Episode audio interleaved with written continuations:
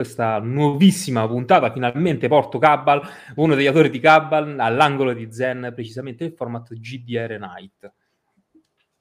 Ciao, ciao. Noi oggi abbiamo Stefano Gaggioli, che per chi non lo conosce è colui che ha trattato la parte che a me piace molto di più di Cabal, ovvero gli alfieri, che tra poco andremo anche a scoprire. Sì, sì, ha trattato anche quello, e sono stati, gusto mio ovviamente, personaggi più interessanti perché da sempre l'esperienza rolistica ormai di pluriventennale quasi, ho sempre amato i personaggi più fisici, più combattenti, con gli alfieri è venuto fuori qualcosa di ancora diverso. Un alfiere può essere un guerriero, un alfiere può essere un sapiente, un alfiere è entrambe queste cose insieme. Perché l'alfiere è il discendente genetico di un eroe antico e è legato a questi oggetti che portano in sé la memoria degli eroi antichi. Che sia una spada o che sia un libro, può essere sempre un, uno strumento adatto a, agli scopi di un alfiere. Giusto, giusto. Ma parliamo più che altro al momento di Cabal. Riprendiamo un po' quello che che Cabal, per chi magari non lo conosce ancora, è un gioco basato su tutto quello che può essere esoterismo, teologia, teosofia, ehm, t- tutto. Però adesso sì. lascio la parola a te, non, non lo spiegare meglio Cabal. Guarda, fac- facendo proprio un, una cosa semplice e rapida, Cabal si basa sul concetto che miti, leggende e religioni sono tutti veri e tutti letterali sostanzialmente il mondo in cui viviamo poggia le proprie origini sui miti, sulle leggende, sulle religioni che sono da interpretarsi esattamente alla lettera. Ci sono alcune cose che sono state, passami il termine, travisate da, da, dall'uomo e alcune cose che invece sono rimaste, si sono, sono perdurate ne, nell'arco della storia fino ad oggi. Cabal si basa su questo. L'essere umano vive in questo mondo eh, vivendo la sua vita normale, scorrendo avanti nella sua vita.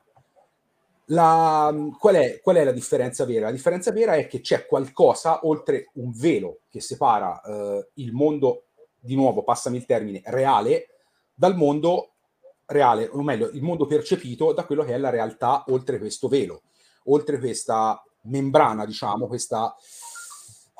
Chiamia, eh, chiamiamola per ora membrana divina, ok? Che separa il mondo dell'uomo dal mondo di qualcos'altro. Cos'è questo qualcos'altro? Questo qualcos'altro è dove vivono quelli che potremmo chiamare, di nuovo eh, con una estrema semplificazione, divinità. Le divinità non sono dei a tutti gli effetti, sono degli esseri che hanno preceduto l'essere umano e che di conseguenza si sono spostate in seguito a certi eventi eh, in questo altro mondo oltre il vero. Qual è il discorso? Il fatto è che questi esseri, in un modo o in un altro, vogliono interagire con il mondo umano. Alcuni per interagire con l'uomo e sono una minoranza, la maggior parte perché vogliono portare a termine un determinato disegno che prevede la fine e la distruzione dell'uomo. Di conseguenza, l'uomo eh, ha cercato di sfondare questo velo in un certo senso, di strappare questo velo che ha davanti agli occhi, come ehm, attraverso la conoscenza, attraverso eh, l'acquisizione di poteri, diciamo, che permettono all'uomo di eh, confrontarsi in un certo senso con queste divinità. Cabal cos'è? Cabal è eh, il gioco nei panni di questi uomini che dapprima come uomini normali, mh, persone comuni, persone comuni che hanno, possono avere un lavoro, avranno delle abilità, delle peculiarità come tutti gli esseri umani normali, e nel tempo evolvono fino a diventare eh, sempre più potenti, sempre più eruditi in quelli che sono eh, i misteri del mondo. In questo modo un giorno, forse, si troveranno a potersi scontrare, non dico ad armi pari, ma quantomeno faccia a faccia con questi esseri superiori. Cabal in sostanza è questo. Cabal è la, un, un, proce- un processo di crescita dell'uomo da essere umano a qualcosa di oltre l'essere umano sostanzialmente è questo, è un cammino iniziatico che parte da zero, cioè da noi, come siamo noi ora, fino ad arrivare a qualcosa in più, un, un essere umano dotato di poteri particolari, che dai profani potrebbero essere definiti come divini, ma non sono divini, sono poteri a tutti gli effetti. Cabal è questo, è l'istigazione dell'uomo, eh, il cammino di avanzamento dell'uomo dal suo stato di essere umano inconsapevole allo stato di erudito pienamente consapevole di quello che è il mondo oltre il velo. E di conseguenza il, l'uomo poi crea delle società segrete, crea dei, delle cabale, dei circoli iniziatici, che in un modo o in un altro possono favorire o contrapporsi a questa guerra fra eh, ciò che è oltre e ciò che è al di qua del velo. Che tra l'altro nel gioco vengono chiamati addirittura dormienti e il nome secondo me è più che azzeccato. Intanto c'ho un messaggio per te, te lo lascio qui in, in sottoversione. Grazie Luca. Perché comunque noi siamo dormienti fin quando non squarciamo il vero e non riusciamo a vedere Guarda, oltre. C'è un esempio che mi piace sempre portare, no? Uh, il dormiente è l'uomo che vede uh, una fiamma all'orizzonte, ok? Il dormiente dice, ok, c'è un incendio, sta bruciando un palazzo. Quando poi avanzi dal tuo stato di dormiente e ti risvegli nella tua condizione nuova, cominci a vedere questa fiamma e a domandarti, aspetta, cos'è questa fiamma? Perché non c'è un edificio che sta bruciando, quella fiamma è qualcosa di più. Quando sarai un erudito, sarai in grado di andare lì e dire, no, quello è un gin del fuoco che sta bruciando. Questa è la differenza, no? dall'incendio a qualcosa di più di un incendio alla fiamma ricavata dal gin. È qui che sta la differenza vera fra l'umano nel suo cammino iniziatico fino ad arrivare all'erudito. Però nelle espansioni, perché già con cui sono un bel po' di espansioni, in due anni sono uscite quattro espansioni, tre più un'avventura. maggiori più l'avventura, esatto. Più l'avventura e lo schermo del master. Sì. Non si gioca solo l'essere umano. Io lo dico con un sorriso enorme. Perché si vede sì il lato umano nel manuale base in cui per l'essere umano tutto ciò che è estraneo all'essere umano è cattivo, ma c'è anche l'altra faccia della medaglia, in cui tutto ciò che non è di quella razza, è brutto da dire, quella stirpe, mm-hmm. che stirpe reiette, sì. è cattivo nei loro confronti ed è giusto. È cattivo è in base a come lo vedi dal è punto di vista umano, esatto, dal punto di vista umano, perché cioè, fra le stirpi reiette, eh, esatto, ci sono alcuni di questi membri delle stirpi reiette che non sono nemici del genere umano, tutt'altro. Non è necessario che un mutaforma debba necessariamente voler prendere gli umani, troncarli in due e mangiarseli, non è una condizione necessaria. È possibile, perché eh, l'essere umano nel passato, con i suoi antichi eroi, ha sterminato queste stirpi la stirpe dei Lilin, i figli di Lilith. Li ha sterminati, li ha ridotti a dover vivere nella clandestinità, nel segreto, nel, nel silenzio e la maggior parte sono stati uccisi, sterminati letteralmente. Non per questo devono tutti, tutti i membri delle stirpi reiette odiano l'essere umano, alcuni possono conviverci in pace. Certo, per alcuni come i dannati che si nutrono di esseri umani può essere un po' più complicata questa cosa, diciamo. Però, tant'è, non so, dai, alla fine è un po' come noi che vediamo gli animali, ci veniamo per poi un giorno mangiarli, quindi potrebbero fare la stessa cosa loro. Beh, è sì, vero, comunque dai, mutaforma te- tendenzialmente sì, evita perché non... non è detto che si non, comporti non bene il, il, il, mutaforma perché vuole bene all'umano, magari si comporta bene perché sta allevando il suo gregge. Il, il dannato sì. Anche il dannato, certo, ma anche il e ancora di più i simulacri. Simulacri, che sono... i simulacri si riescono a non essere, diciamo, così famelici, alla fine si nutrono soltanto, e questa è bellissima come cosa, di emozioni umane, qualsiasi emozione, sono praticamente, sì, sì, potrebbero sia, essere esatto. vampiri energetici, dai, detta diciamo nei giorni esatto. nostri, sì. sì. Vampiri energetici. E poi c'è un'altra parte che secondo me non dovrebbe essere detta, infatti non vorrei dirlo, ma ci diamo solo il nome, Yasbir, ma questa qua è una cosa che non vi voglio svelare perché sennò sarebbe uno spoilerone per chi non conosce Cabal. Agli ci, ci, tengo particolarmente perché ci ho, ci ho messo tanto negli Asbir. mi sono so particolarmente affezionato a questo capitolo di Cabal. Ci hai messo è le mani proprio... sugli Aspir, questa non lo sapevo. Cioè, sì, sì, è... ho capito perché a me piacciono sia gli Aspir e sia gli Alfieri. Ma adesso si capisce tante cose. Cioè, sì, no, gli altri sono estremamente affezionato, si è fatto tutta una, una reazione, eh, una, una, un adattamento del mondo per gli Asvir proprio, e questa cosa qui ne so particolarmente orgoglioso degli Asvir, mi piacciono particolarmente. No, guarda, poi non se ne parla più perché basta, basta, basta sì, spoiler. Sì, no, no, poi si va troppi già 30.000 domande, anche se poi ve le farò privatamente, ne, ne, parleremo privatamente su queste cose, che c'è un bellissimo concetto di fisica quantistica che rientra nel quello che sarebbero gli ASPI, quindi se non lo conoscete andatevi a informare. Andiamo e... su sì, prossime espansioni che comunque con il fatto del Covid c'è stato lo stop un po' dappertutto. Esatto. Però io l'ho sofferto tanto in Cabal perché da appassionatissimo di Cabal aver comprato i manuali tra i primi quando sono usciti i manuali e averli veramente studiati perché c'è filosofia, fisica, esoterismo, mitologia, c'è di tutto e va studiato quel manuale, non va soltanto letto e, e giocato. Se uno ci si appassiona veramente, ci sono tanti rimandi belli, storici e filosofici. Nove espansioni, allora, Quando, guarda, se ci avevamo, saranno... Avevamo promesso che ci sarebbe stata un'espansione, la annunciammo a Natale 2020.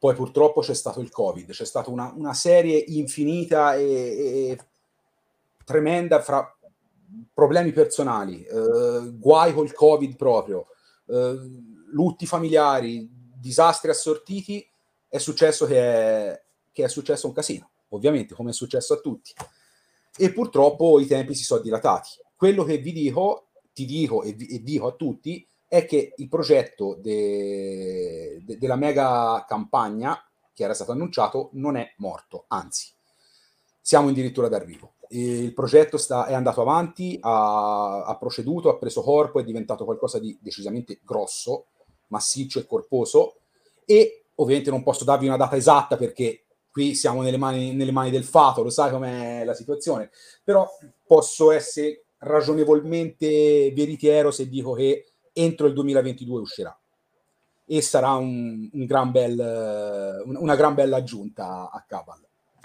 Catastrofi naturali, biologici permettendo. Tutto, o tutto asteroidi, magari ormai ci si aspetta anche in asteroidi. Mondo, queste cose qua, certo. Sì, sì, no, no, le date eh, precise. Questa campagna ci abbiamo lavorato duramente sopra, abbiamo trovato niente date precise, siamo maligni, siamo. Ci abbiamo lavorato tanto sopra, siamo riusciti a creare qualcosa di particolare e diverso da quello che è stato Cabal finora, o meglio.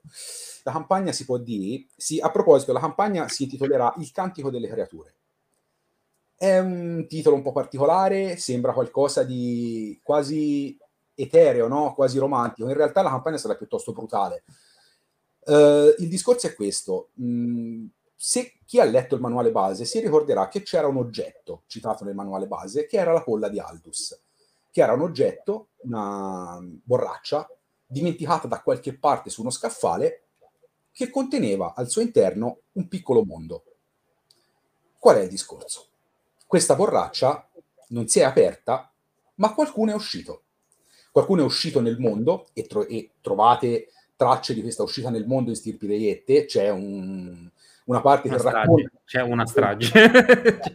C'è una parte che racconta di questo gruppetto che è uscito nel mondo, nel mondo reale, eh, nel, nel, nostro mondo. Eh, l'avventura, questa avventura farà il processo inverso la prima parte sarà ambientata nel mondo reale, sarà ambientata nella Chicago fra il 2017 e il 2018, prenderà tutto il via come una, passami il termine di nuovo, normale indagine di polizia per uh, degli omicidi, una, una, bruttissima situazione da film noir.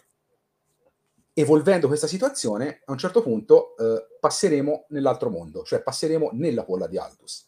La polla di Aldus qui ci abbiamo lavorato come pazzi sopra, abbiamo creato un Atlante del mondo, è in effetti un piccolo mondo autonomo autosostentantesi, che ospita quelli che sono tutti i Lilin, che non sono i dannati, i simulacri e i mutaforma, che sono fuggiti dal mondo, dal mondo degli uomini. Sono fuggiti e si sono rifugiati dentro questo costrutto alchemico, dentro questo mondo, mi- micromondo alchemico, questa tasca dimensionale separata dal resto. E loro, quando fuggirono, fuggirono da quella che oggi è la Scandinavia, in epoca, tanto per essere abbastanza ignoranti e, e toccarla piano, in epoca vichinga. Quindi il loro mondo si è evoluto come un mondo norreno. Di conseguenza, dentro la polla, il gioco passa dal normale stile investigativo horror, che è Cabal, a uno stile grimdark fantasy, che è dentro la polla. Cioè, si cambia completamente il tono del, del gioco. E qual è la cosa bella? È che essendo un'ambientazione completamente diversa, anche il tono, il mood dell'ambiente è diverso, no?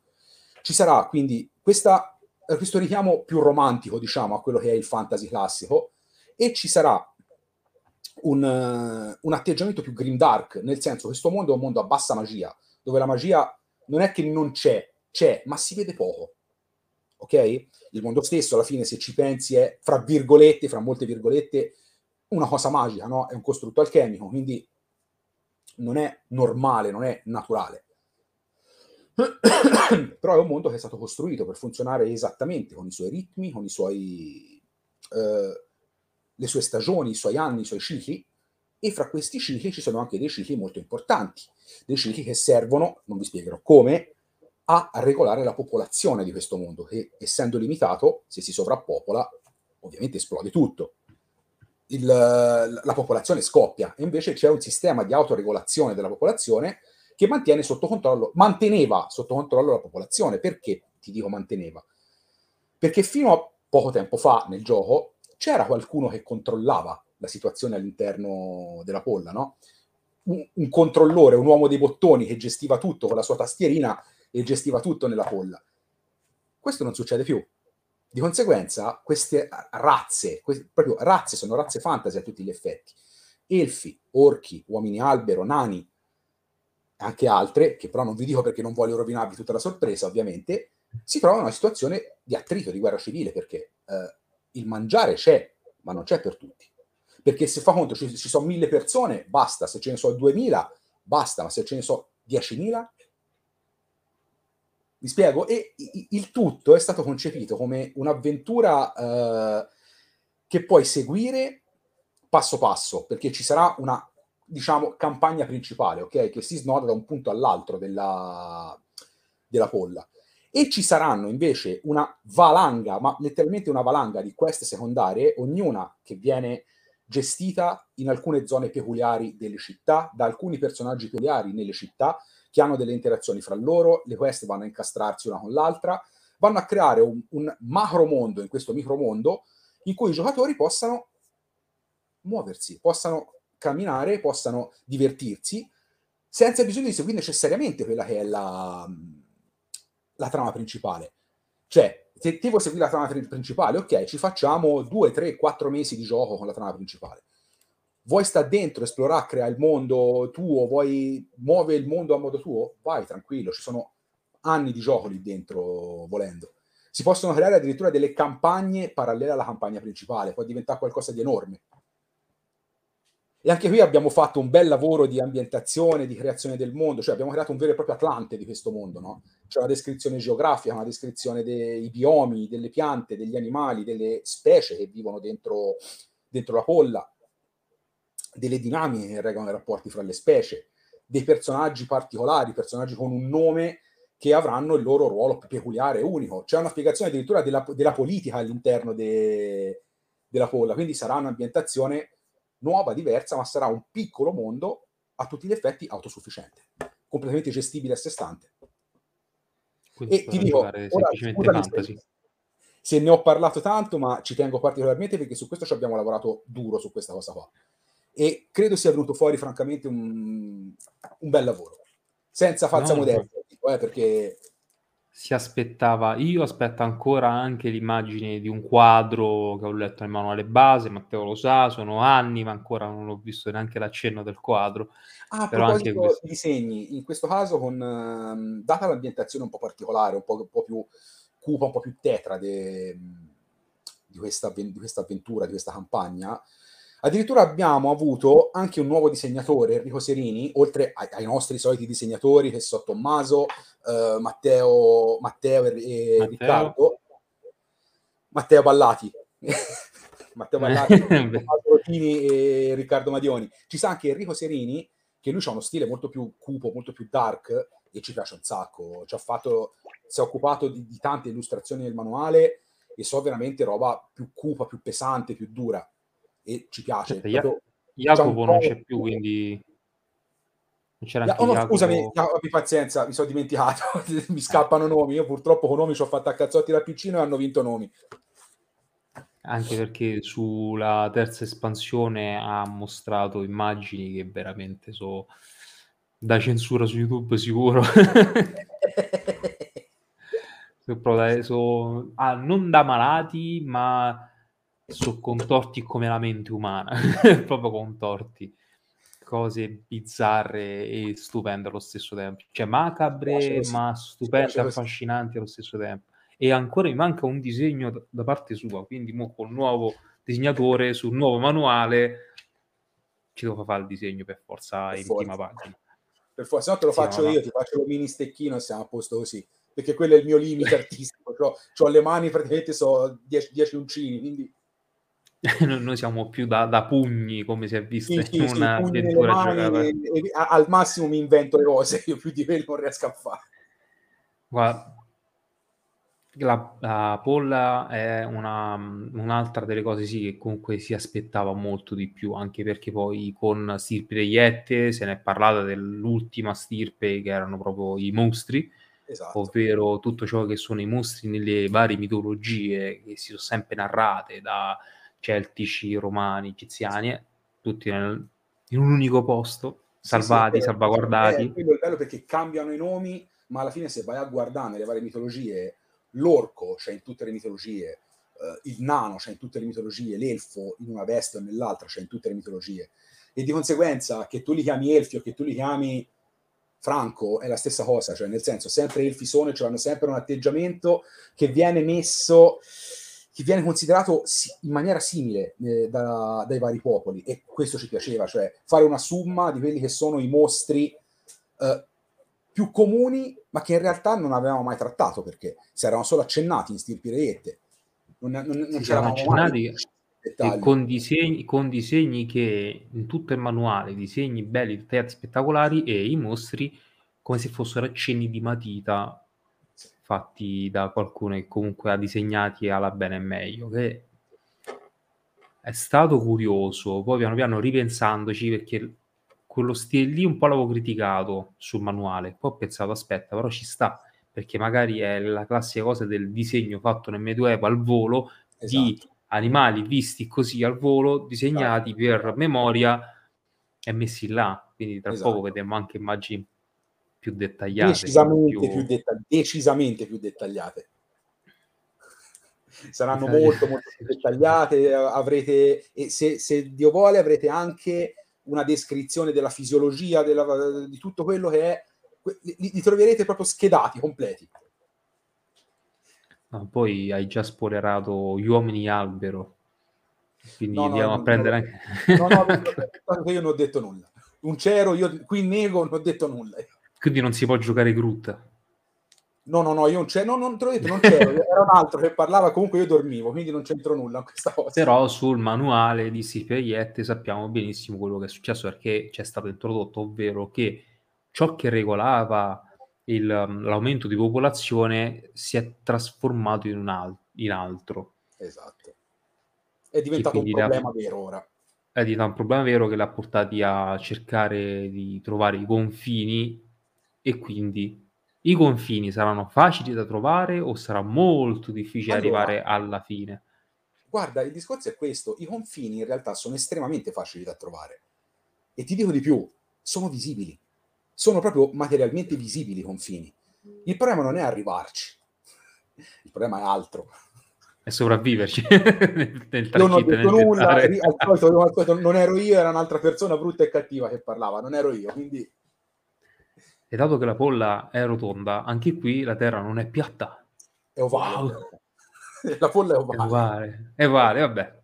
Però non è piatta. Non Quindi piatta. mi dispiace terra ai piattisti, non, niente, neanche nei CTR mi dispiace. Questa che addirittura sta giro è concava. È concava. È concava, quindi... È vero, sì, no, diciamo proprio, no, no, volendo poi uno, insomma, se vuole fare l'orcoterapia lo può fare, non è che... Oddio, mi faccio l'orco, no? Perché la terra è piatta. Fogato. È un nano. Io ti giuro che la terra in realtà è, è cubica sono nani, quindi... è cubica, sì. E quindi è piatta, no? Perché... Diritti, quindi... No, ma cioè, immagino discussioni su queste cose. Oddio, si potrebbe pure fare. sì, sì, no, no, la terra... Ma si potrebbe proporre come nuova teoria i terracubisti. I terracubisti non si può sentire. è bruttissimo ci si diventa famosi, lascia stare. Uh, allora, riprendiamoci un attimo. Vai. Okay. Quindi i mostri saranno giocabili all'interno della polla. Saranno anche poi diventeranno effettivamente personaggi giocabili anche all'esterno, cioè il nostro allora, mondo. Dunque, uh, in teoria quando si entra nella polla in teoria non si può giocare i mostri, no? Ti, non entri come mostro, ma entri come ciò che vive fuori dalla polvere. Ah, quindi okay. saremo proprio i PG che... all'inizio interagisci con i mostri, ma non puoi essere un mostro perché ti arrivi da fuori. Ti arrivi e sei un essere umano o al limite un, un dannato, un simulacro, uno degli altri che non si possano dire, eccetera, eccetera però te quando entri dentro a tutti gli effetti non, non sei uno, dei, uno di questi esiliati nella polla. Però niente vieta che se vuoi giocare nell'altro modo lo puoi fare, non è un problema. Vuoi giocare solo dentro la polla usando i mostri? Si può fare. Vuoi giocare i mostri al di fuori? se trovi eh, un'uscita sì. dalla polla, perché se un gruppo è uscito, anche gli altri potrebbero uscire questo quando, sta- quando, è stata narrata l'uscita di questi grandi eroi per quanto riguarda la razza dei mostri, eh, era bello, mi sono fatto tantissimi film mentali, tra cui poi è uscito Bright, e comunque sarebbe stato bello veder um, tentare di giocare mostri che comunque si devono nascondere dalla società dal momento che non possono mutare, come ad esempio i dannati che hanno un aspetto umano. I dannati sì, sono i, i umani ma i, vabbè, i dannati alla fine sono il concetto dei vampiri o dei cannibali nostri. Eh sì, eh sì. C'è poco da perché bevono sangue, e mangiano organi. Sostanzialmente. Ti è piaciuta quella dei, dei, nei dannati, quella cosa della, della, tabellina degli organi, come cucinarli, sì, come sì. prepararli? Ma guarda che già io avevo in mente, quando ho letta la prima volta, come bozza, e a Matteo dissi, sai sarebbe bella un'immagine di Gordon Ramsay, invece c'è la chef che cucina la gente, invece era la chef in cucina che assaggia il sangue del brodo con la, la, la gamba di... no aspetta, cioè in braccio comunque si vede la testa di una persona che esce fuori dal pentolone. Che è stato spettacolare. Perché beh, poi c'è il macellaio con la lista, o meglio, c'è la fisionomia del, del, corpo umano con la lista dei vari organi, ghiandole che si possono acquistare per aumentare la propria forza, ripresa dal fatto che il cannibale mangia parti umane perché assimila un determinato io dell'altra persona che viene mangiata. Esatto. Dei tratti, delle caratteristiche, delle esatto. peculiarità. De... Le peculiarità e che variano anche in base all'organo che mangia, perché mangia un cervello, mangia una vescica o mangia uno stomaco sono tre cose completamente diverse.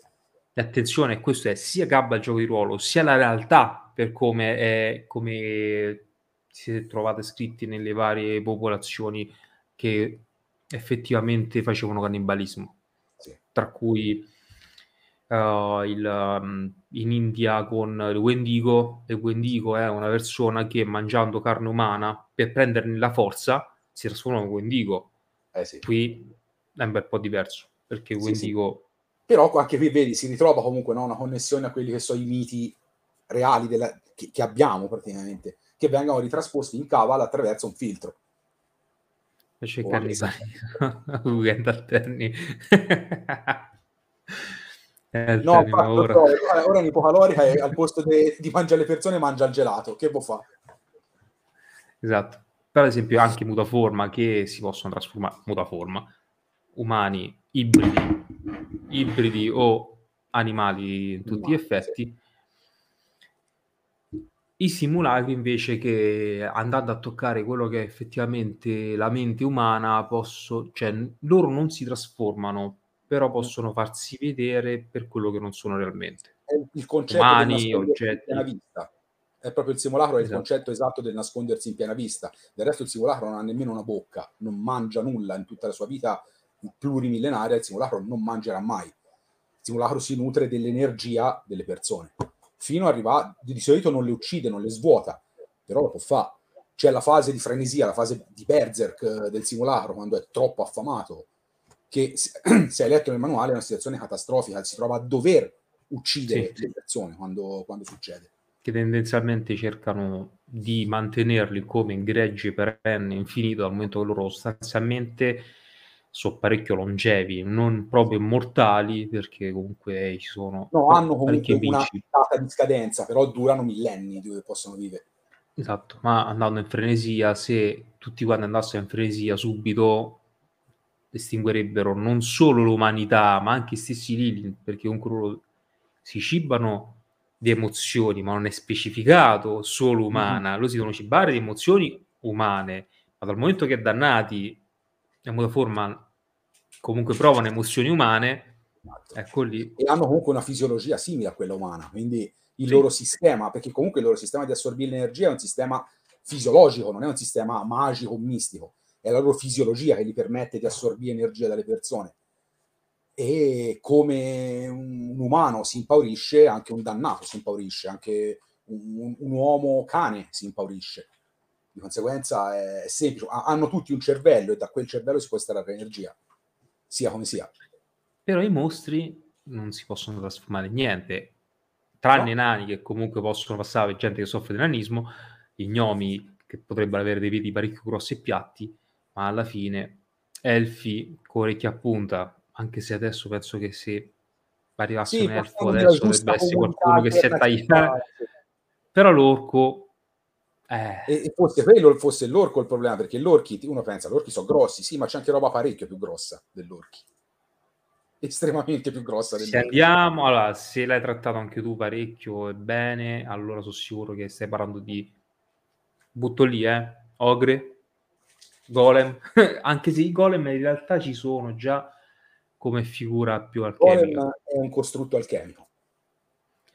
Il golem Sì. è, una, è una realizzazione alchemica, quindi i golem non li troverai lì dentro come mostri, li puoi trovare come prodotti Sì, di come-. Eh, vabbè, ci sono i troll, vabbè, parecchie cose nella mitologia. si parla di cani, gatti e castori. Sono, sono concetti che sto dando io, quindi non hai E detto io ti, niente io ti rispondo cani, gatti e castori, e siamo a posto così. Quindi potremmo giocare anche dei castori c'ho mannari. un sacco di sorprese dentro. Ci sono davvero un sacco di sorprese dentro, dentro la polla. Forse devo... Io ho un cane volo, io ho un cane volo, ma esce per non mi si strarre niente. E beh, vabbè, si salverà, sarà l'unico animale che riuscirà a salvarsi dai simulacri. non decerebrabile. Invece, espansioni che ricollegheranno proprio agli Asvir, dove avete lasciato sulle spine noi, poveri esseri umani, guardando più nel futuro. Mm. Non dico nel futuro di Gabbal che ci avete fatto vedere cosa succederà, quindi qualcosa che espanderà ancora di più gli Asvir. Allora, ti dico, al momento per ora non c'è niente di concreto, però non si sa mai. Perché comunque gli Asbir, ti- te l'ho detto, cioè nel senso, per me sono proprio un, un, un pezzecore, quindi ci tengo particolarmente agli Asbir. Si dovesse eh, avere l'idea di buttare fuori qualcosa di nuovo con gli Asbir, eh, sarei ben felice di farlo. Io non ho detto nulla, l'ho detto, lo nego assolutamente, categoricamente, io non c'ero, non ho detto niente. Io ho tante idee sugli Asbir, ma proprio tante, tante. Eh, Dopo che l'ho letto, riletto, riletto riletto, tantissime cose. Dai, gioco spin-off. Eh, eh io, io ci avevo pensato. Ci avevo pensato al tempo di, di, creare io stesso il gioco spin-off basato sugli Aspir, però dopo non è che sono così tanto capace a scrivere. Posso inventare regolamento, a piede quello no. Come te quei disegni. Dice bene Luca, sono una penna mercenaria, quindi vai tranquillo. Però noi sappiamo, io so che tu e Matteo e anche altre persone che si trovano all'interno di Cabal non vi siete fermati solo con Cabal. C'era un progetto che, sempre causa Covid, immagino i tempi anche lì sono parecchio dilatati, la Giuseppe per stesse motivazioni dette prima, sì. che è Profezia. Profezia. Profezia Parliamo ci stiamo lavorando, effettivamente siamo io, Matteo, tale Nicola Sant'Agostino, non so se l'ha mai sentito di, e una ragazza che disegna, che è un fenomeno, è brava da far paura, si chiama Sabrina Stella, è fantastica. Ha trovato uno stile che si adatta ai concetti di profezia proprio in maniera esatta, cioè quando trovi una cosa che si incolla su una sull'altra esatte, proprio fantastica, brava, bravissima. Proprio Mi dispiace per Sabrina perché conoscendo Matteone, conoscendo Nicola Agostino, l'uomo che è stato fatto santo e poi diventato Sant'Agostino, mi dispiace. no, ma il, il, cineasta qui so io, quindi io cioè, so, praticamente si trova due persone pignole, una a destra e una a sinistra. Penso soltanto potrà supporto solo da te. eh, che può fare? Profezia.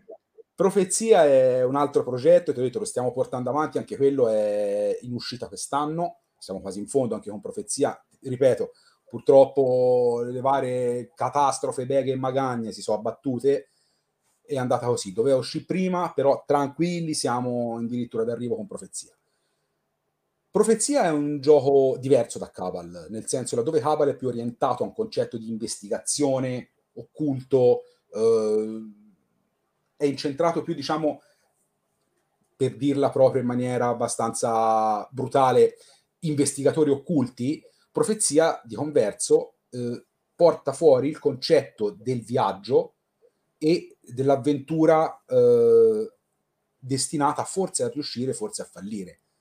Profezia è un discorso, prende un setting, e noi abbiamo studiato molto per fare profezia, il setting è eh, di base reale, cioè si svolge nel XIII secolo in Asia.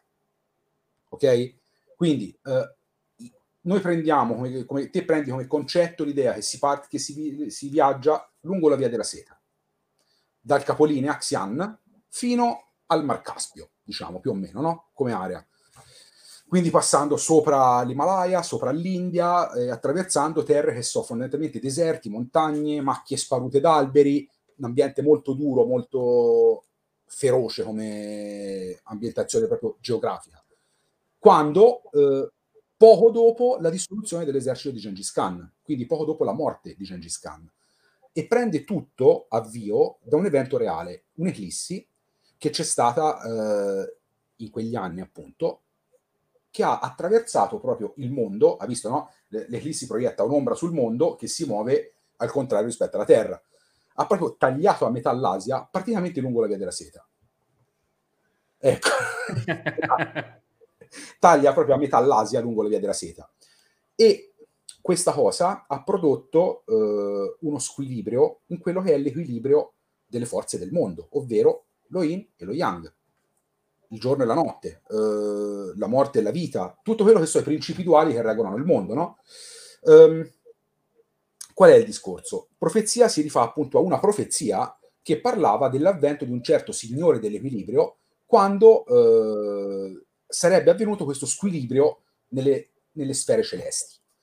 Da lì abbiamo preso spunto e abbiamo inserito eh, il concetto del Gog e del Magog ne, nel mondo reale, no? dove il Gog è il mondo reale, il mondo della luce, il mondo dello Yang, il mondo del sole.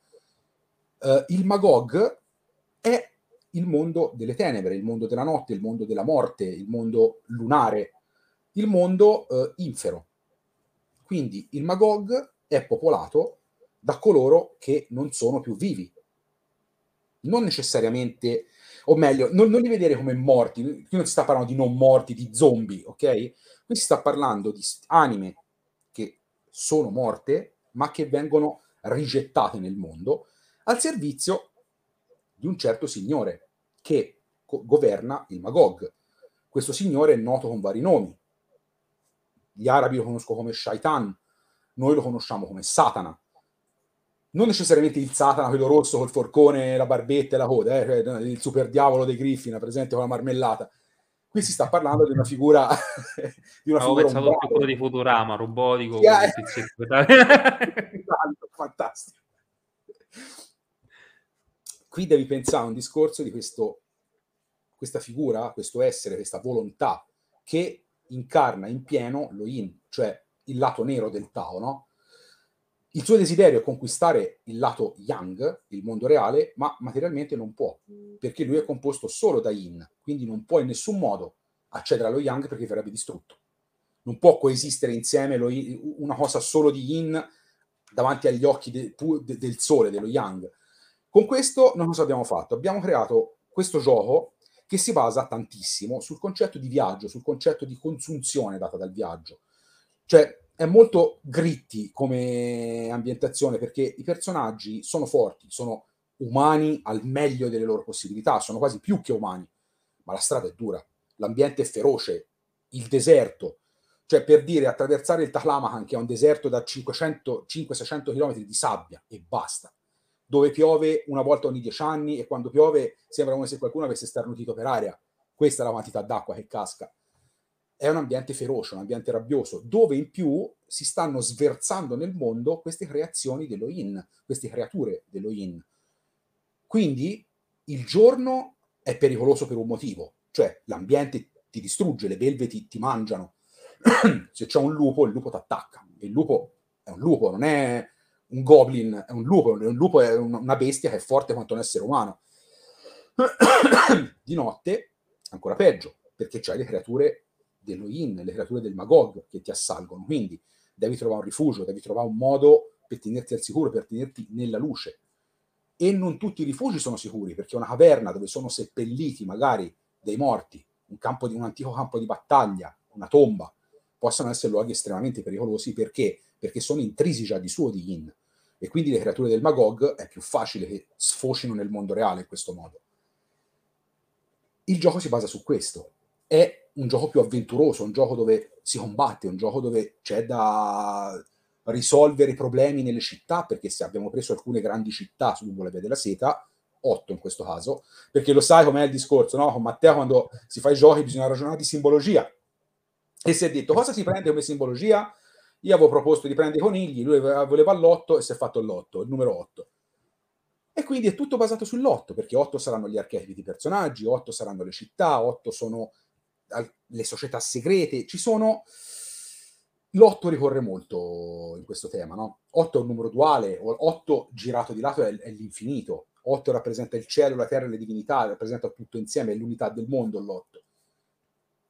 E quindi questo mondo è il mondo reale, come ti ho detto, però è tutto in una versione un po' più cupa, un po' più pesante, un po' più oscura e quindi più votata all'avventura. È un gioco più avventuroso passami il termine di nuovo, passami il termine rispetto a Cabal, dove Cabal è un gioco più intimista, questo è un gioco dove ci sono anche dei momenti più esplosivi, cioè qui si combatte, qui ci si dà di spada, perché all'epoca ci si dava di spada. Si sta parlando di ispirazioni per campagne Demon Slayer fa per voi. e c'è proprio quel concetto di giorno gli umani, gli animali, qualsiasi cosa vi può attaccare, ma di notte no. Cioè, di notte sì, ma in più c'è di peggio de- decisamente di peggio, cioè decisamente di peggio. Anche se lo yin e lo yang all'interno hanno lo yin una parte dello yang, lo yang una parte dello yin. Esatto. Qual è il problema? Il problema è che esistono alcune cose che sono fatte solo da yin che non hanno quel puntino di yang dentro e cose che sono fatte solo di yang che non hanno il puntino di yin e que- entrambe le cose sono un problema.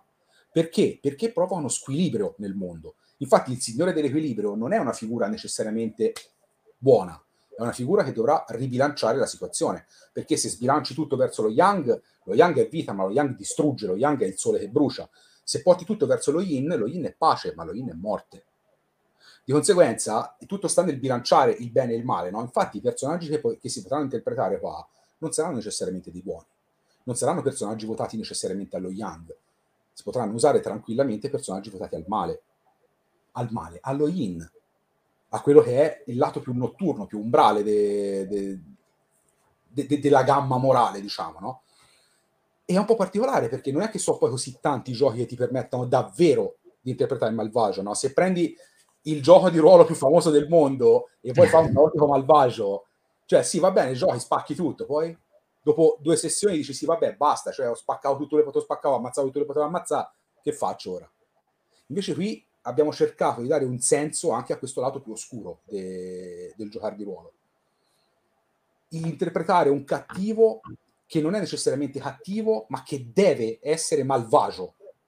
Può essere anche un malvagio in nome del bene, no? Senza capire non ci sono si maglia. Esatto, esattamente. Sembra più che corretto. E poi il concetto di base di, scusami, il sistema di profezia, è, abbiamo fatto una, un, un ritocco dell'Archmage System. Sostanzialmente si basa su, è, diciamo, ha degli input del D20 System, però abbiamo ritoccato pesantemente, abbiamo più che altro Matteo e Nicola, io con, re, con la matematica anche io quella ci ho litigato da bimbo, non mi ci parlo più. E, però eh, loro si sono occupati più che altro del concetto del rendere le regole in modo che siano accurate, ma che non siano pesanti. Perché quando la regola è troppo pesante, il gioco va giocato col pallottoliere e diventa fastidioso. Qui abbiamo cercato di mantenere un sistema che sia relativamente leggero, ma comunque simulativo. E ci piace, ci piace questa cosa, anche perché appunto abbiamo anche regolamentato alcune cose come il viaggio, la consunzione dei personaggi, e questo è fondamentale, i personaggi saranno estremamente vulnerabili alla consunzione non saranno tanto i combattimenti il problema quanto il fatto che il deserto ti massacra, i passi montani ti massacrano. E non è detto che arrivi vivo alla prossima città, perché fra ogni città ci sono 500 km di nulla sostanzialmente. Di nulla che ti, ti vuole mangiare, fra l'altro. Quindi è anche nulla che Comunque Luca ha cacciato un'altra terra di saggezza. Il male dà un senso al bene, la luce dà un senso all'ombra e la salsa di soia dà un senso ai ravioli alla griglia. Esatto, salsa di soia scura e ravioli bianchi, lo vedi, lo yin e lo yang, è sempre quello il discorso. Se intingi i ravioli nello yin diventano più buoni. Diventano più buoni, un po' più scuri, ma più buoni. Esatto, più, più, più malvagi, ma più buoni. In Cabal ci sono i tarocchi, sì. che fisicamente non sono usciti, ma ogni pagina può essere scanalizzato e farsi proprio i tarocchi. Esatto. In profezia, al momento che parliamo della via della seta, sì. e dello Ying e dello Yang ci saranno i Ching per chi non lo sa sono le tre monete che viene usata per poter vedere, leggere il presente, il passato e il futuro nel quello che sarebbe la religione, religione shintoista buddista. Allora, dunque, eh, sono praticamente, per chi non lo sa, quelle monete col buco quadrato al centro, proprio detta proprio in termini stretti stretti. Profezia si basa principalmente sulla religione taoista. Di conseguenza il buddismo e lo shintoismo ci esistono, ma sono lasciati un po' più in disparte, non nel senso che sono ignorati, nel senso che eh, essendo basato sul concetto proprio del Tao, quindi dell'equilibrio in Yang, il concetto di base è eh, il taoismo. Esiste qualcosa di simile al Qin? Sì. Posso dir di più? No perché se no poi dopo mi, mi percuotono e non posso, di, non, non posso aggiungere altro. Si paleserà Matteone e ci distruggerà tutti. Quindi sappiamo adesso un volto da dare al male inteso in profezia. Non c'è un diavolo rosso col pizzetto robotico, c'è Matteone che viene esatto. e ci ucciderà. d'ombra, sì, esatto. Senti Stefano, ma Dimmi. prima di Cabal e di profezia, prima di conoscere Matteo e Nicola Sant'Agostino che ti deviassero mentalmente, hai, avevi già scritto oppure stai pensando di scrivere un qualcosa di tuo al di fuori di quelli sono i progetti di Cabal allora, e di profezia? Allora, guarda, dunque, la mia carriera da gioco di ruolista è iniziata poco dopo la metà degli anni '80. Quindi un pochino ho giocato, ero un bimbo, proprio non arrivavo nemmeno al tavolo e mi iniziarono i giochi di ruolo, da lì non ho più smesso. È diventato un lato importante. Eh, non avevo mai scritto niente prima. C'era già capitato con gli amichetti da bimbi di inventarci i nostri giochi di ruolo, ma fondamentalmente si rimaneggiava, cioè nel senso si masticava e si rivomitava una specie di impasto del gioco di ruolo più famoso del mondo e ci si giocava come ci pareva. Poi c'è da mettere in conto anche il fatto che io nel mio modo di giocare eh, sono sempre stato poco ligio alle regole, no?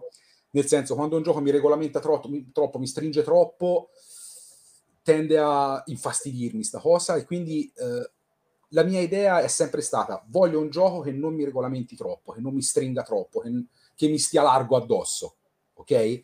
E questo sì, io ho, ho iniziato personalmente con Luca, il ragazzo ci stava mandando messaggi prima, stiamo studiando, stiamo creando un nostro, un nostro gioco di ruolo. Ci avrà un'ambientazione un po' particolare, decisamente poco sfruttata. Diciamo che Uh, esistono già dei giochi di ruolo a ambientazione western, ma con il tocco particolare che le abbiamo dato noi, siamo sicuri che non esistano, perché abbiamo concepito un mondo un po' Weird West, no? quindi un western un po' magico, un po' demoniaco, un po' oscuro, il diavolo al crocicchio. E, ehm, blu- I blues delle paludi, gli alligatori, i concetti del, del, del Southern Western. Ci piaceva un sacco questa cosa qua. E abbiamo voluto creare un gioco che fosse, che regolamentasse soltanto l'azione. Mi spiego. In tanti giochi di ruolo... Aspetta, aspetta. Ti propongo una cosa prima. Vai. Luca, se sei presentabile, puoi entrare anche tu direttamente qui a parlarcene insieme a Stefano da Musicispod. Intanto ti lascio il link per poter entrare su StreamYard così se vuole entrerà anche lui e ce ne parlerà anche lui. E comunque, vai, vai, vai. Ti dicevo, niente, praticamente abbiamo deciso di regolamentare soltanto la parte d'azione nel gioco.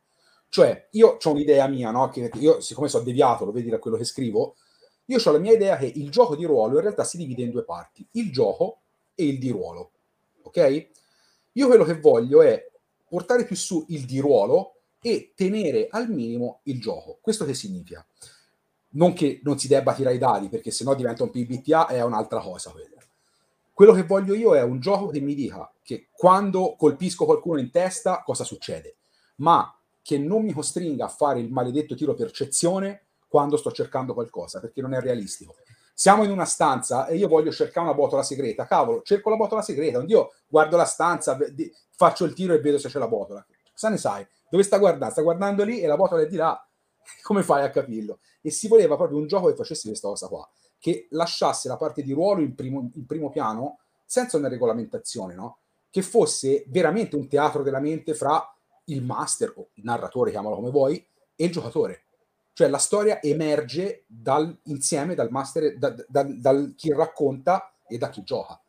In modo che possa essere possibile creare l'avventura all'istante, senza bisogno di preparare nulla. Nel senso, la sera ci si siede al tavolo, siamo io, te e altri tre amici. Che si fa, che si fa? Ci sa noia. Che ci sa sul tavolo? Ci sa un portacenere, un accendino e una penna. Creiamo una storia, inventiamoci qualcosa. Il portacenere sarà l'oggetto che è stato portato da, da, da un cultista. Perché l'ha portato il cultista? Bam, e si parte. E si inventa, la storia emerge, senza bisogno di regolamentarla. E questa cosa qui io, io l'adoro anche perché è il modo in cui mi piace a, a me anche giocare, no? La storia emerge, la storia viene fuori. Quando c'è un canovaccio è bello, ma è bello quando le storie saltano fuori da questo canovaccio. E sei te narratore e te giocatore che insieme creiamo, della, creiamo una storia e diventa memorabile in quel modo. È lì che sta la differenza fra un gioco in cui si segue un'avventura precotta, passo passo passo passo passo passo, bella per quanto bella possa essere, ma nella mia visione gli manca qualcosa. Invece io vedo forte il concetto della narrativa emergente, che è una cosa che viene parecchio fuori anche da Caval, proprio, e verrà fuori molto anche da Profezia, essendo un ambiente così vasto e così eh, vuoto e pieno insieme, no? Cioè l'Asia è un ambiente vasto, enorme, vuoto, ma è pieno, è pregno di cose, dove ti giri, ti giri, qualcosa che ha un suo passato profondo c'è. Il è lo stesso, no? Te guardi il muro, ma con gli occhi normali vedi il muro, con i tuoi occhi da erudito vedi un glifo sul muro. Che, che storia ci racconta quel glifo? Andiamo e scopriamolo. E il concetto alla base del... Scusa, chiacchiero troppo, lo vedi? Il concetto alla base de, de, del nostro gioco è proprio questo, cioè facciamo emergere le storie. No? Ci sono mille storie che si svolgono in questo mondo, in questo western. Magari avremo, non lo so, un giornale, una cosa che racconta quali sono gli incipiti di queste storie e poi giochiamole e vediamo cosa succede. Andiamo avanti, inventiamo, creiamo, e è qui che sta il bello. Riportare di nuovo su il di ruolo, perché laddove il gioco più famoso del mondo, il suo simile derivato dalla versione 3.5 del gioco più famoso del mondo, ormai sono giochi estremamente meccanizzati, sono giochi estremamente primi anni 2000, no? dove tanto è la meccanica, tanto è il dado, gli incaponissi sulla regola, sulla regolamentazione, più ti dicevo, gioca col pallottoliere. Basta, basta, scialiamo un po' sulle regole e giochiamo di più di ruolo, anziché giocare. No? Siamo, non mi piace il concetto del siamo qui per giocare, non per divertirci proviamo a cambiarla questa cosa, proviamo a divertirci di più e a giocare più come un giocattolo che come un gioco iperregolamentato. Ho fatto il mio sermone, basta, eh? ora la smetto di far fastidioso. Nel Luca ci scrive un sandbox affascinante che suggerisce il suggestione. Esatto, perché è esatto, anche questo è un concetto molto, a me, che mi è molto caro in quello che scrivo, il discorso che le ambientazioni, e questo vale tanto per, per questo giochino nuovo, quanto per Profezia, quanto per Cabal, il gioco deve essere prima di tutto sensoriale. Cioè, il gioco ti deve parlare, ma deve anche par- deve farti sentire gli odori, vedere i colori, udire i suoni, toccare le superfici e i materiali. Quando, ve- quando descrivi un ambiente, quando parli di un ambiente, è importante che tu quell'ambiente non solo lo legga, ma tu lo percepisca, tu ti crei non solo l'immagine, ma anche la mappa tattile, la mappa odorosa, la mappa uditiva dell'ambiente. Immergersi nell'ambiente vuol dire quello, cioè un gioco per me deve darti queste sensazioni. Ti deve portare dentro l'ambientazione perché poi sarà molto più facile far crescere la storia. Sarà molto più facile per i personaggi immedesimarsi nella situazione. Non so, cioè, ovviamente, ti ripeto, poi questo è il mio concetto personale, la mia visione personale di gioco di ruolo. Poi se c'è quella giocata, quella volta bisogna metterci lì e troncati i cazzotti tutti, si fa, dov'è il problema? penso... esatto, esatto, esatto. questo concetto di medesimazione profonda nel gioco. Troppa immedesimazione, secondo me, eh. un po' troppo. Ci può no, stare no, che a certo punto mia moglie protesta, non comprate l'arte. Ma è già in fase di alfa testing o ancora allora, guarda, abbiamo il regolamento sostanzialmente completo, ora stiamo finalizzando l'ambientazione. Abbiamo intenzione di creare un, una piccola avventurina di introduzione, però lo stiamo già testando il gioco, sì, in effetti. Stiamo già provando il sistema e sta funzionando. E già ci sono dei fortunati che stanno provando il gioco. Ah, per ora siamo solo, solo io, Luca e altri due o tre che sono il nostro gruppo con cui si gioca di solito con cui si è giocato mille altri giochi, quello dei tizi con denti aguzzi, il gioco più famoso del mondo e altri giochi si è provato in sacco. tipo gente con arti meccaniche, avete giocato, no? Cioè, perché per me quando dici il gioco più famoso al mondo io intendo Cyberpunk. Io che domande, ovviamente, sai, no. Cioè... Ah, quindi abbiamo pensato qua, quindi quello copiato sarebbe D&D. Certo, esatto. Perfetto, ah, hai detto, allora hai, hai detto che lo posso dire anch'io D&D. io non volevo dire nulla. No, scherzo, no, no ovviamente come tutti, tutti, anch'io ho iniziato con Dungeons and Dragons cioè ruolo, e comunque rimango affezionato a D&D. Mi piacciono molto i giochi, i, i, i retro cloni, Ose, PD, Old School Essentials, mi piace un sacco perché mi sembra di tornare quando avevo dieci anni e giocavo. Sono bellini perché hanno meno carica regolistica e più gioco, più, è, è, più giocattolo, no? è più giocattoloso il sistema, è più divertente rispetto agli iperregolamentati attuali. Beh, si stanno più o meno spingendo tutti su questo concetto. Oddio, mm. vedremo quello che caccerete anche voi, eh. Però si sta vedendo piano piano che parecchi regolamenti vanno a lasciare più spazio al narratore che ha sempre scritto ogni singolissima cosa che io non ho cominciato con D&D quindi effettivamente non so com'era la 3.5 quindi perdonate io ho cominciato molto tardi a 25 anni ho 32 quindi qualche anno fa a giocare di ruolo e ho cominciato con il gioco del curte con il gioco sbagliato della Serpentarium secondo me il Mo- Moro potrebbe di questo il gioco sbagliato della Serpentarium perché nasce no, un bel gioco poi è nato anime e sangue. Iniziai con l'Advanced eh, di Dungeons and Dragons che avevo un mio amico più grande che ci iniziò a fare il master così a caso e, e ci sono rimasto schiacciato sotto e da lì non ho più smesso. Lottato lo sai che, che Pasino che se sentivi metal eri in satanista e ammazzavi i bambini ti dico subito dove sono cresciuto io quindi città medievale che mentalità è rimasta medievale guarda senza andare tanto lontano in chiesa No, no, anch'io, nel senso, noi si era una specie di, di enclave privata di, di, metallari, giocatori di ruolo, tutta gente brutta e cattiva. Io questa sera sì. ho mangiato un bimbo per sicurezza, ma insomma niente di, niente di serio poi per il resto. Ma sì, alla fine c'è una carne tenera. Comunque, basta queste cose. Dice, dicevano i dannati. Dice, hai visto, alla fine, ecco lì che si torna dannati. Esatto. Io Stefano intanto ti ringrazio, grazie per chi grazie ha seguito la live fino a questo ah, momento. Ci ha... Guarda, siccome in questi giorni stanno lavorando a, di brutto per, per uscire, uh, Vittorio Guerriero, personaggio di Havard, che sta uscendo Vittorio. Con, Vittorio con l'aiuto di Riccardo, del nostro Riccardo Madioni, sta uscendo con Shit. È vero. Non è, una vero. parolaccia, vuol di Silly Heroes in Trouble, ok? Non ho detto parolacce. Per gli amici, merda. Eh, quella, Però quella, sì, è un grandissimo gioco. Se, vi siete, per, se vi siete persi l'intervista, non c'è video perché fu una delle prime interviste fatte. La seconda intervista con Vittorio andate a recuperare, che tanto trovate nel podcast su Spotify su, e anche su YouTube, che ho messo su YouTube, soltanto in forma audio.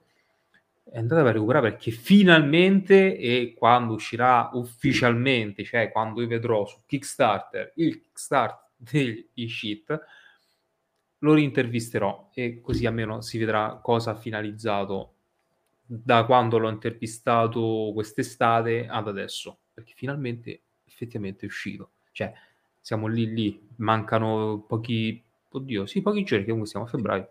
Sì. Sì, sì. Ciao Vittorio, ti riavremo tra noi qui in, nell'angolo di Zen. Grazie a tutti allora, quanti guarda, per averci seguito. Sono stato verboso, ho chiacchierato tanto, ma purtroppo quando c'è da parlare di queste cose poi mi infervoro, allora devo dirle le cose. Va sono benissimo. Lungo, ma...